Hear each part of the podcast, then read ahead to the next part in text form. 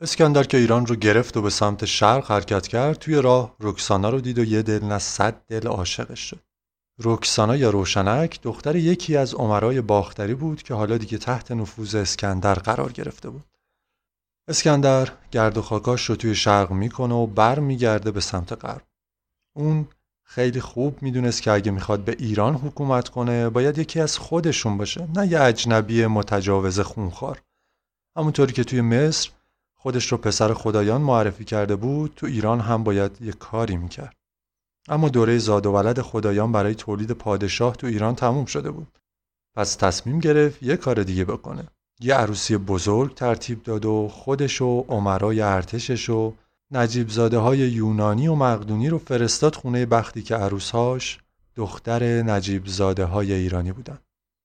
این وسط خودش با استاتیرا دختر بزرگ داریوش سوم و رفیق قارش هفستیوس هم با دختر کوچکه داریوش دریپتیس ازدواج کرد. حالا بماند که این ازدواج دست جمعی به جز یه مورد یکم بعد و با مرگ اسکندر به قتل و طلاق عروس ها انجامید. اون یه نفری که ازدواج موفقی داشت هم کسی نبود جز سلوسیوس اول که بعد از اسکندر سکان حکومت پارس رو به دست گرفت.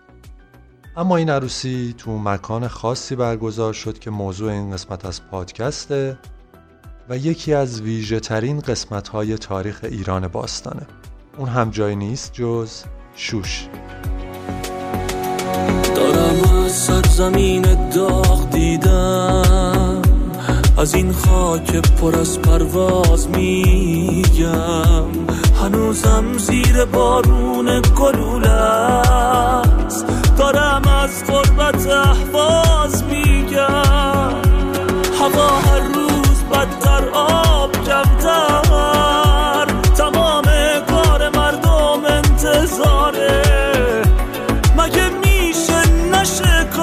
واسش کرد. واسه خاکی که انقدر درد داره. آخه تا کی واسه حال هوامون قراره رد بارونو بگیری؟ واسه آبادی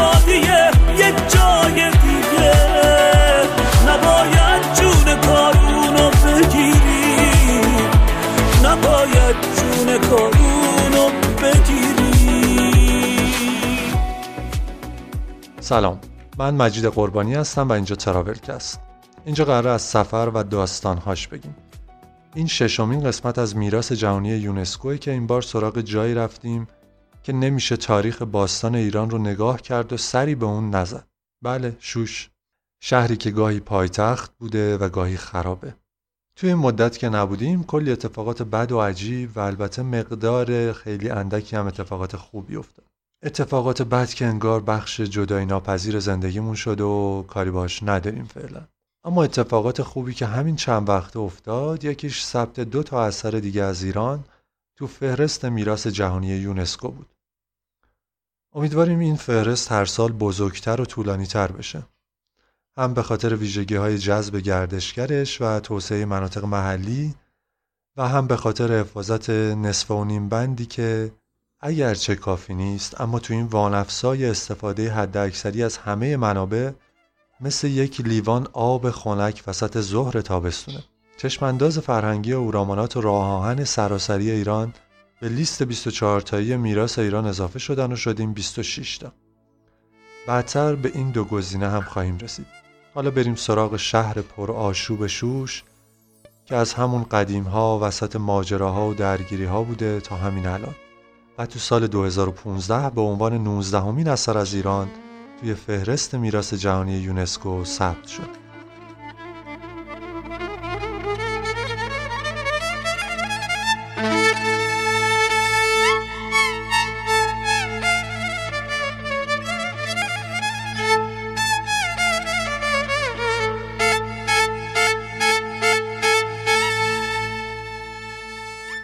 چهار و نیم میلیارد سال پیش که یک توده کوچولو توی یه جای دوری از کهکشان راه شیری به وجود اومد ساکنان هیچ کدوم از سیاره ها و دنیاهای دیگه فکرش رو نمی‌کردن که در خیلی بعد گونه ای پیداش میشه که میگه اینا رو می‌بینید همش مال ماست اما به هر حال نزدیک دیویست هزار سال پیش بود که این گونه با یک خوشامدگوی ساده پاهاش خاک زمین رو لمس کرد.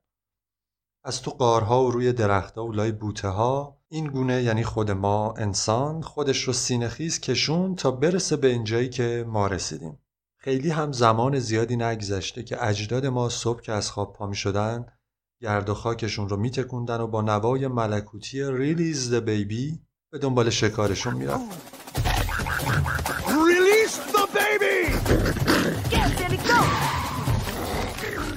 قبیله که شکارشون رو می‌کردن و میخوردن و شکمشون که سیر می‌شد تو بالکن قاری بالای درختی لب جویی میشستن و گذر عمر رو نگاه می‌کردن. توی اون زمونا که نه من بودم و نه شما اوضاع آب و هوا متفاوت بود و گهگداری دمدمی مزاجی می‌کرد. گرم و سرد می‌شد. تا اینکه مادر طبیعت میگه بس دیگه. و خدایان برای به سرانجام رسوندن داستانشون تصمیم می‌گیرن تو شرایط آب و هوایی یه ثباتی رو لحاظ کنن پس دوازده هزار سال پیش جمع میشن و فکرشون رو روی هم میریزن و تصمیم می‌گیرن آخرین دوره یخبندان رو هم تموم کنن و زمین و مایملکش رو بسپرن دست آدم ها. به این سوی چراغ اگه دروغ بگم. آدم ها یعنی همون اجداد ما هم چند هزار سالی رو که به بتالت میگذرونن و از این ور به اون ور میرن خسته میشن و یه جا میشینن. خونه می‌سازن و زنهای قبیله که علمشون در مورد گیاها بیشتر بوده شروع می‌کنن به کشت و زر. چند تا جا همزمان با هم بذرهاشون رو میپاشن و از برکت خدایان گیاها سبز میشن. و یه بوم طولانی و کشدار اتفاق میفته آدم ها انقلاب می‌کنن خب اینا چه ربطی به ما داره؟ ربطش اینجاست که یکی از اولین جاهایی که توی ایران آدما شروع می‌کنن خونه می‌سازن و کشاورزی می‌کنن یه جاییه که ما الان بهش میگیم خوزستان. خاک خوزستان واسه کاشتن و درو کردن خوب بوده. همین خاک خوب میشه بهونه کلی داستان. ما هم که اومدیم داستان تعریف کنیم.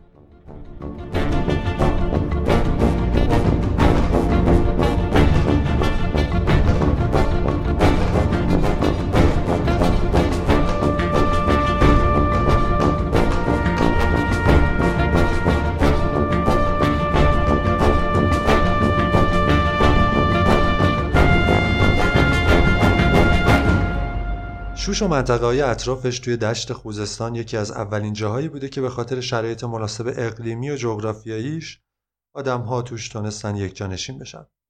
یک جانشینی و توانایی تولید و انبار کردن مواد غذایی به مرور طبقات اجتماعی رو هم به وجود آورد. روستاها شروع کردن به طبقه دار شدن و این هم به مرور به وجود اومدن دولت ها و حکومت ها رو باعث شد. تو دوران نوسنگی و مسنگی پیش از تاریخ شوش سکونتگاه آدمهایی بوده که الان هیچی ازشون باقی نمونده. میگن از 9000 سال پیش انسانها تو این قسمت ساکن بودن. روستاهای کوچیک کنار هم بودن و گاهی به دلیلی که فقط از انسانها برمیاد به همدیگه حمله می‌کردن و بعد از پیروزی منطقه مغلوب رو به آتیش میکشیدن. مثلا تپه چغامیش که یه زمانی مرکز اصلی بوده و بعد از شکست و آتیش گرفتن شوش باستانی تبدیل میشه به مرکز اصلی اون منطقه. نزدیکی به تمدنهای میان رودان تو پیشرفت این منطقه تأثیر بسزایی داشته. ارتباطات بین گروه های مختلف به شکل های مختلف از تجارت گرفته تا جنگ فرصت انتقال اطلاعات، تکنولوژی و پیشرفت رو براشون فراهم کرده. خب اما شوش باستانشناسا دوران تاریخی شوش رو به چند قسمت تقسیم کردن. اولی شوش یکه که مربوط به دوران نوسنگی بوده و مهمترین اثری که ازش مونده و احتمال میدن مربوط به یک بنای مذهبی قدیمی مثل معبد باشه یک بنای مستطیلی با خشت خامه که بهش آکروپول گفته می‌شد. اما حدود 6000 سال پیش این قسمت رها میشه و وارد شوش دو میشیم. این دوره همراه با دوره اروک تو میان رودانه که اطلاعات کمی همچنان ازش داریم.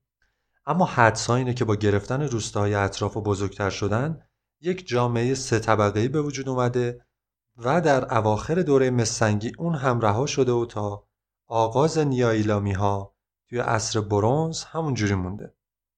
تو دوره نیایلامی خط یا چیزی شبیه به اون درست شده و اثرات این نیایلامی ها رو میشه توی شهر سوخته تپه سیادک و تپه یحیی و بقیه جاها دید. یه چیز بین 3200 تا 2700 سال پیش از میلاد مربوط به این دور است. و اسمش هم میشه شوش سه. توی این دوره ارتباطات یک مقدار گسترده تر میشه و اثراتی از این نیایلامی ها رو توی جاهایی از آسیای میانه تا آناتولی و مصر میشه پیدا کرد. بعد از این می‌رسیم به دوره ایلامی که مفصلش تو اپیزود معبد خدایان هست. اما خلاصش میشه این که ایلام و شوش اول یکی نبودن. و شوش به صورت مستقل عمل می‌کرده. تو حدود 2300 سال قبل از میلاد سارگون اکدی شوش رو فتح می‌کنه و زمیمش می‌کنه به قلمرو خودش. 300 سال بعد شوش و ایلام با همدیگه متحد میشن و کار امپراتوری سوم اور رو تموم می‌کنن. و از اون به بعد شوش و ایلام یکی میشن. پس تا قبل از این شوش فقط در حد همسایه ایلامی ها بوده که بین میان رودان و ایلامی ها دست به دست می شده اما بعد از این اتحاد شوش کامل جزو ایلام میشه و بعد از یه مدت پایتخت ایلام هم به شوش می‌رسه. از عوامل پیشرفت شهرها گفته بودم قبلا که یکیش پایتخت شدن و خب شوش هم از این قضیه مستثنا نیست و هر وقت که پایتخت شده پله های ترقی رو یکی پس از دیگری طی کرده. سلسله های مختلف اومدن و رفتن و شوش هم گسترش پیدا کرد. این شوشیناک خدای محافظ شوش هم اگرچه شوش زمیمه ایلام شد اما ارج و قربش رو حفظ کرد و اونتاش نیپریشیه یا اونتاش گال زیگورات و شهر دور اونتاش رو که ما بهش میگیم چوقا زنبیل رو درست کرد و مشترکن به این شوشیناک و هونبان که خدای اصلی ایلام بود تقدیمشون کرد. این شهر جدید یه مدت مرکز اصلی حکومت میشه و جای شوش رو می‌گیره. اما بلا فاصله همه چیز به سر جاش برمیگرده. تو دوره شوتروکی های ایلام ایلام ثروتمندتر میشه و با پول اضافه چه کاری میشه کرد؟ آفرین. همین کاری که همیشه پادشاه ها می‌کنن. جنگ. شوتروک نانته ادعا می‌کنه که پادشاه بابل هم هست. اصلا حقشه. مسلما بابلی ها هم زیر بار نمیرن و شوتروک هم بهش بر می‌خوره. جنگ و جنگ و جنگ ادامه این بازی پادشاه و جانشیناش بوده. یکی هم نبود بگه خب بگیریدش برای خودتون. اینکه هر چند وقت یه بار حمله می‌کنید دیگه چه مرضی بوده. اینجوری هم بودن که حمله می‌کردن قنیمت ها رو بر میداشتن و بر میگشتن یکم صبر می‌کردن منطقه شکست خورده سر پا بشه دوباره حمله کنن. بالاخره این هم یه مرضی بوده دیگه. قانون همورابی و استیل نرامسین از همین دوره اومد توی شوش تا بعدا کشف بشه. اما از اونجایی که در همیشه روی پاشنه نمیچرخه ایلامی ها هم بالاخره بعد از قوی شدنشون ضعیف میشن و این همزمان میشه با ورود اقوام آریایی به فلات ایران. پارس ها مقر اولیه ایلامی ها یعنی انشان رو می‌گیرن و ایلامی ها هم به جای پادشاه انشان و شوش میشن پادشاه فقط شوش. اما همین وضعیت هم باعث نمیشه که از بابل بیچاره دست بردارن. حالا بابل یه جورایی تحت الحمایه امپراتوری آشور و پادشاه معروفش آشوربانیپال بوده. تا آشوربانیپال به خودش به جنبه ایلامی ها قارتشون رو می‌کنن و می‌کشن عقب. و پادشاهشون هم تو همون سال میمیره. دعوا سر تاج و تخت پای آشور رو باز می‌کنه به ایلام و جنگ و داستانهاش. تا آخر آشوربانیپال تصمیم می‌گیره بریزه ایلام رو از بن پایش رو بکنه و تمام پس تو سال 652 قبل از میلاد جنگ آخر انجام میشه و پادشاهی ایلام برای همیشه محو میشه.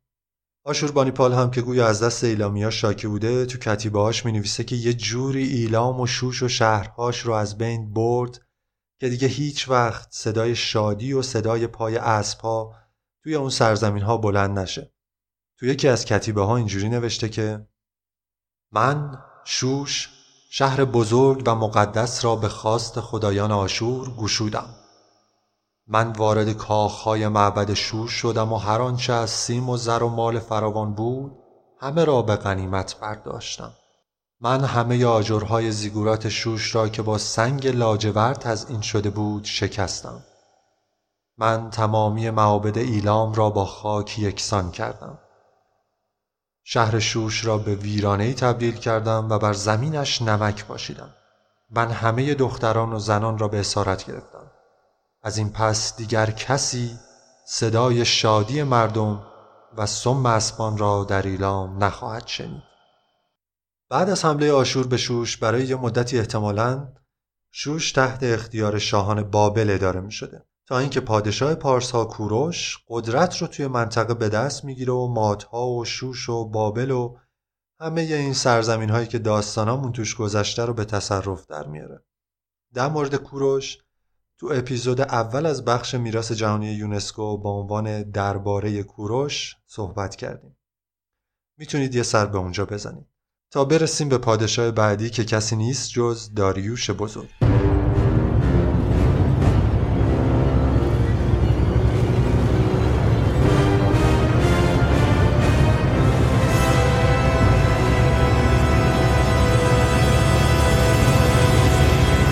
سال 522 پیش از میلاد داریوش هخامنشی به تخت پادشاهی تکیه می‌زنه و بعد از اینکه گومات مق و شورش های امپراتوری رو خاموش می‌کنه کار خودش رو به عنوان یک پادشاه بزرگ آغاز می‌کنه. داستان گومات مق به تخت نشستن داریوش و کتیبه بیستون رو تو قسمت داریوش و فرهاد می‌تونید بشنوید. یکی از اولین کارهایی که داریوش انجام داد انتقال پایتخت سیاسی هخامنشیان به شوش بود. همین کار به خودی خود باعث پیشرفت دوباره شوش شد. اما داریوش فکرهای بیشتری توی سرش داشت. داریوش بر روی بقایای بناهای ایلامی کاخ بزرگی ساخت و اون رو تبدیل به کاخ زمستانه هخامنشیان و کاخ اصلی خودش کرد. کاخ آپادانای شوش بین سالهای 521 تا 515 قبل از میلاد ساخته میشه و 10434 متر مربع مساحت داشته. دیوارای این کاخ از خشت با نمای آجری و ستونهای اون از سنگ بودند.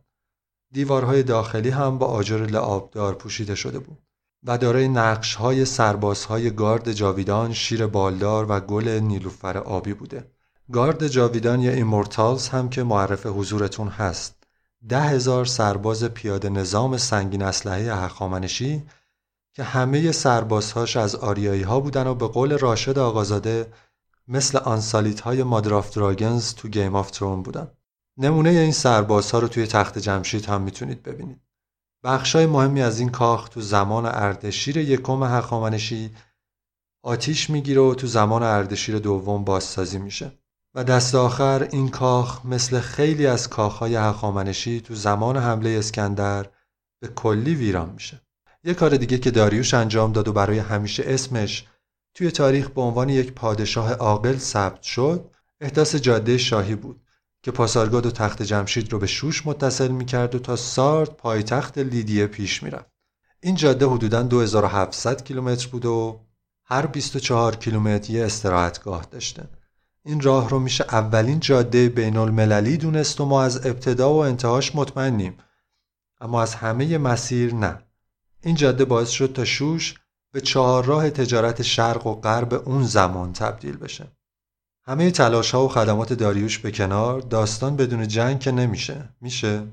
تو قسمت آسیای صغیر که به تصرف هخامنشیان در اومده بود به دلیل حضور حاکمایی که از طرف امپراتوری انتخاب شده بودند یه سری شورش اتفاق میافته که شورشی ها شهر سارد رو آتیش می‌زنن. توی این شورش آتنی ها همسایه امپراتوری با اینکه توی صلح با هخامنشیان بودن از شورشی ها حمایت می‌کنن و همین کار باعث شد که داریوش به فکر بیفته دندون لقی که یه جای دیگه است رو بکشه و بندازه دور. اول از همه شورشی ها سرکوب میشن و بعد آتن مقصد بعدیه. نمی‌دونم داریوش به کجا می‌خواسته برسه اما میگه راه اونجا هر جایی که هست از آتن میگذره. پس لشکر بزرگ ایران میره و توی منطقه ماراتون شکست می‌خوره و برمیگرده. داریوش در حال ترتیب جنگ دومه که عمرش به دنیا نیست و توی سال 486 قبل از میلاد از دنیا میره. و این وظیفه رو میسپره به پسرش خشایارشا. تو تهاجم دوم سپاه خشایارشا ارتش یونان رو شکست میدن و آتن رو به آتیش می‌کشن. جنگ ها همینجور کجدار و مریض ادامه پیدا می‌کنه و باعث اتحاد آتن و اسپارت میشه. همین هم باعث میشه ایران عطای یونان رو فعلا به لقاش ببخشه و برگرده. اما این وسط جنگ سرد همچنان در جریان بوده و از اونجایی که اسپارت و آتن هم آبشون توی جوب نمی‌رفته جنگ های پولوپونزی شروع میشه. این وسط هخامنشیان پشت اسپارتا در میان و از اونها حمایت می‌کنن. جنگ های داخلی یونان اگرچه برای ایران حداقل تا یه مدتی خوب بوده و باعث می شده که کسی از اونها کاری به امپراتوری ایران نداشته باشه و جای آشوبی به پا نکنه اما فرصت رو برای یه قدرت جدید فراهم کرد. مقدونیه. فیلیپ مقدونی تبدیل به یکی از قدرت‌های منطقه میشه و این قدرت رو هم بعد از مرگش به پسر جوونش میسپره اسکندر.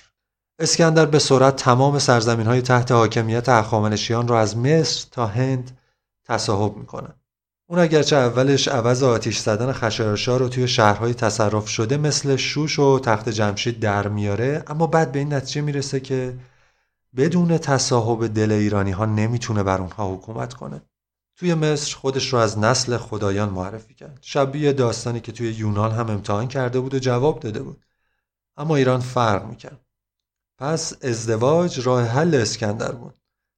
ازدواج با دختر داریوش سوم می‌تونست مشروعیت رو برای پادشاهی اسکندر به همراه بیاره.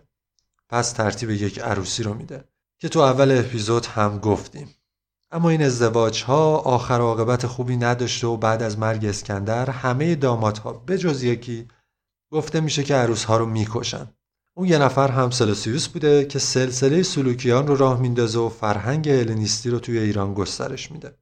اختلاط فرهنگ ایران و یونان با مرگ اسکندر ناتموم میمونه سلوسیوس جانشین اسکندر میشه و همینطور میگذره تا به دوره اشکانیان و ساسانیان می‌رسیم شوش که تو سیستم ملوک و توایفی اشکانیان حامی اونها بوده با به قدرت رسیدن ساسانیان عملا خودمختاری خودش رو و قدرت و اهمیتش رو از دست میده.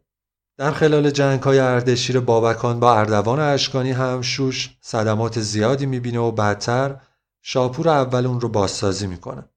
اما تو زمان پادشاهی شاپور دوم شورش مسیحی توی شوش باعث میشه که به نقل برخی از مورخا شوش زیر پای 300 تا فیل نابود بشه و دیگه نتونه جایگاه قبلیش رو به دست بیاره. شاپور هم برای جلوگیری از دوباره قد علم کردن مسیحی دستور ساخت ایوان کرخه رو میده تا جای شوش رو بگیره. با این حال در تمام این مدت شوش به هر حال جایگاه ویژه‌ای داشته که اون هم با ورود مسلمان و شکست ساسانیا شکل دیگه ای به خودش می‌گیره.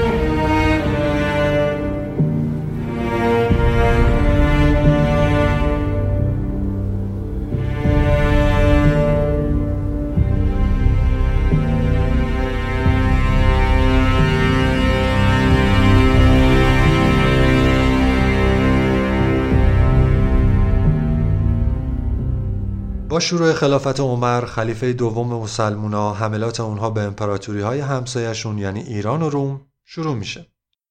تو سالهای 15 و 16 قمری مسلمون ها به فرماندهی ابو موسا اشعری تونسته بودن خیلی از بخش های خوزستان رو بگیرن و فقط شوش، شوشتر، مناظر و رام هرمز باقی مونده بودن. در مورد فتح شوش های متفاوتی نقل شده اما تشابهاتی در بین بیشترشون وجود داره. ابو موسا شوش رو محاصره می‌کنه و بعد از یه مدت حاکم شهر پیشنهاد صلح میده به شرطی که تعدادی از افراد در امان باشن.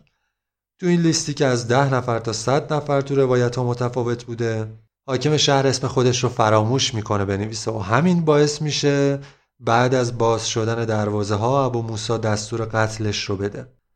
در مورد رفتار با مردم شهر هم تناقضات همیشگی هست و از قتل و تجاوز و بردگی توشون پیدا میشه. تا رفت اسلامی به این صورت شوش هم به پادشاهی اسلامی اضافه میشه و چند سال بعد آخرین مقاومت ایرانیا هم تو نبرد نهاوند در برابر اعراب شکسته میشه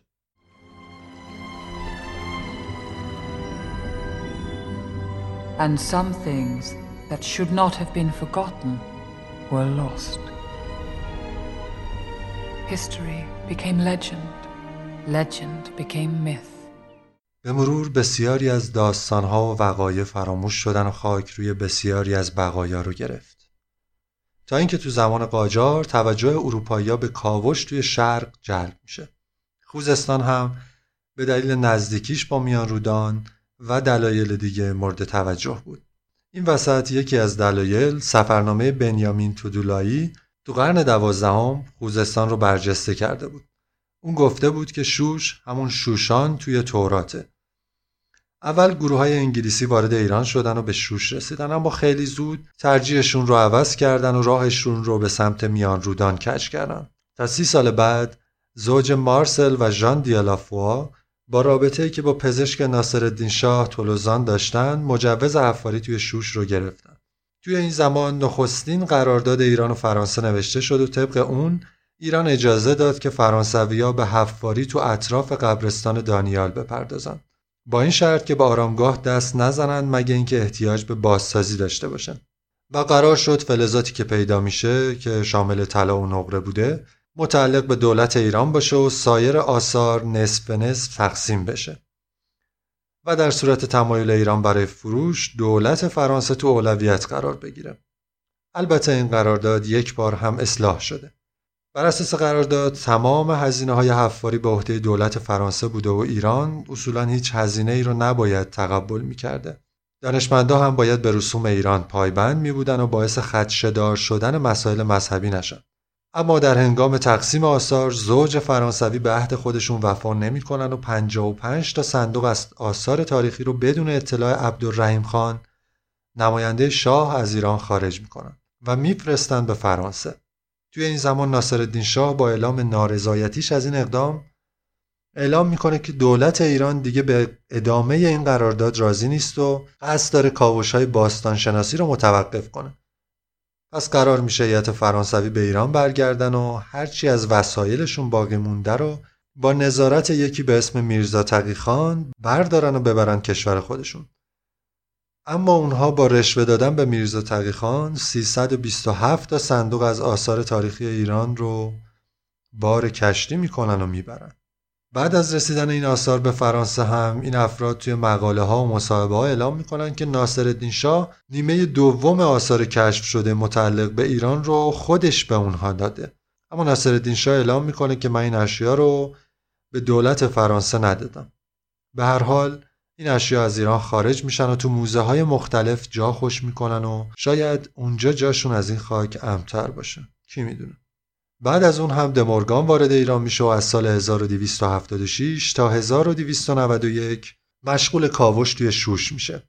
قلعه فرانسوی ها حاصل تلاش دمورگان و همکاراش با استفاده از مصالح و آجرهای کاخ آپادانا و چاقازنبیل و معابد دیگه است. به هر حال بهتره که بر داشته هامون و حفاظت از اونها بیشتر تمرکز کنیم تا رفته هایی که از دسترس ما خارجن. در نهایت پرونده محوطه تاریخی شوش تو سی و نهمین نشست کمیته میراث جهانی سازمان علمی فرهنگی و تربیتی ملل متحد یا همون یونسکو که در ژوئیه 2015 توی شهر بن آلمان برگزار شد با موافقت اعضا به ثبت جهانی رسید. پرونده میراث فرهنگی شوش شامل کاخ شاپور، کاخ آپادانا، دروازه شرقی، کاخ هدیش، شهر پانزدهم، روستای هخامنشی، مسجد جامع شوش، و مجموعه بناهای دوره اسلامی، تپه های آکروپول و قلعه فرانسوی هاست. اگر اپیزود ویژه معیارهای ثبت یونسکو رو گوش کرده باشید گفتیم که هر اثری که ثبت بشه باید یک سری از معیارها رو داشته باشه و شوش معیارهای یک تا چهار رو برای ثبت داشته. معیارهای یک تا چهار هم شامل اینها یک نشان دهنده یک شاهکار از نبوغ و خلاقیت انسانی باشه. دو نشان دهنده تبادل ارزش های بشری تو یک بازه زمانی تو یک منطقه فرهنگی از لحاظ پیشرفت توی معماری یا فناوری برنامه ریزی شهری یا طراحی چشمانداز باشه سه گواهی بی همتا یا دست کم استثنایی بر یک سنت فرهنگی یا تمدن زنده یا از میان رفته باشه. و چهارمین معیار اینه که نمونه برجسته در معماری یا تکنولوژی که مرحله مهمی از تاریخ بشر رو نشون بده باشه. که خب شوش همه اینها رو داره.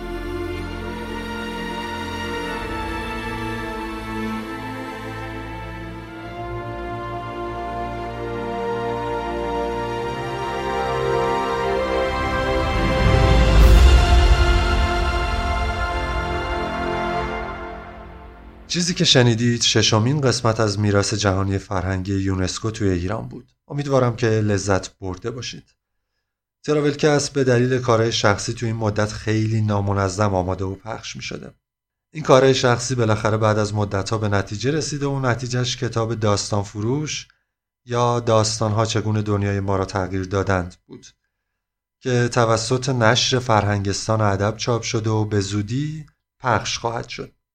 به محض انتشار کامل یک اپیزود ویژه در مورد اون خواهیم داشت. همینجا باید از همسرم نازنین عزیز تشکر کنم که اگه نباشه هیچ کاری از اینها به سرانجام نمی‌رسه. اگه پیشنهاد یا نظری درباره اپیزودها داشتید ما خیلی خوشحال میشیم که بشنویم. اتفاقات فراوانی هم تو طول این دو سال افتاده که واقعا آدم میمونه چی باید در موردشون بگه.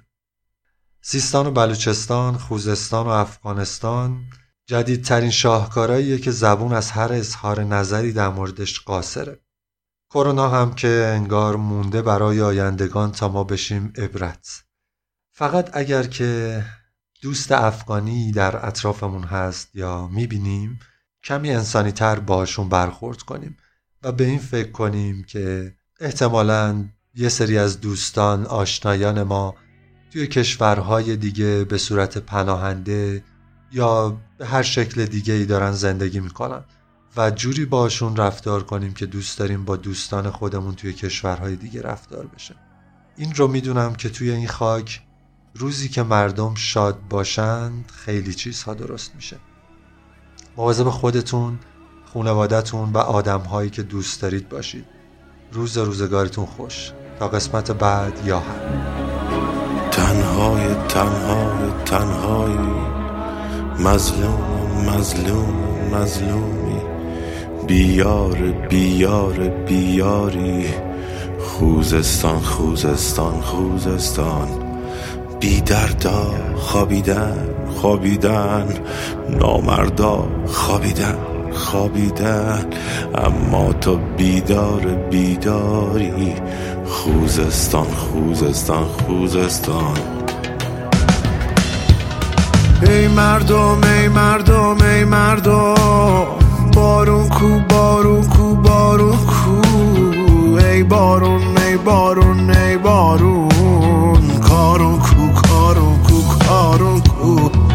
از خاکت از نفتت از خونت شب دستش رنگینه رنگینه. ای قاضی ای قاضی ای قاضی. شب جرمش سنگینه سنگینه. بوم بارون بوم بارون بوم بارون. تیاره تیاره تیاره. نارنجک نارنجک نارنجک.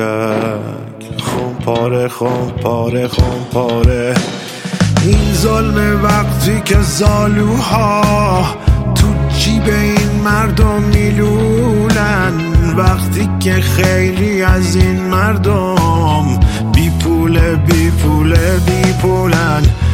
ای غازی این مردم چی میگن؟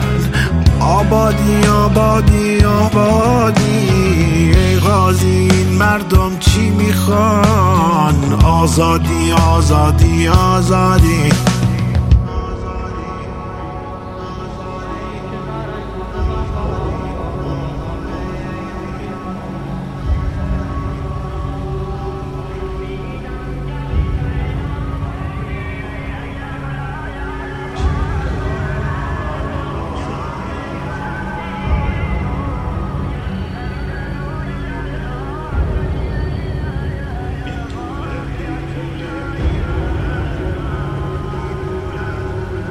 جانارا جانارا جانارا خوزستان تنهای تنها شد. خوزستان از اشک این مردم. دریا شد دریا شد دریا شد. ای قاضی این مردم چی میگن؟ آبادی آبادی آبادی. ای قاضی این مردم چی می‌خوان؟ آزادی آزادی آزادی.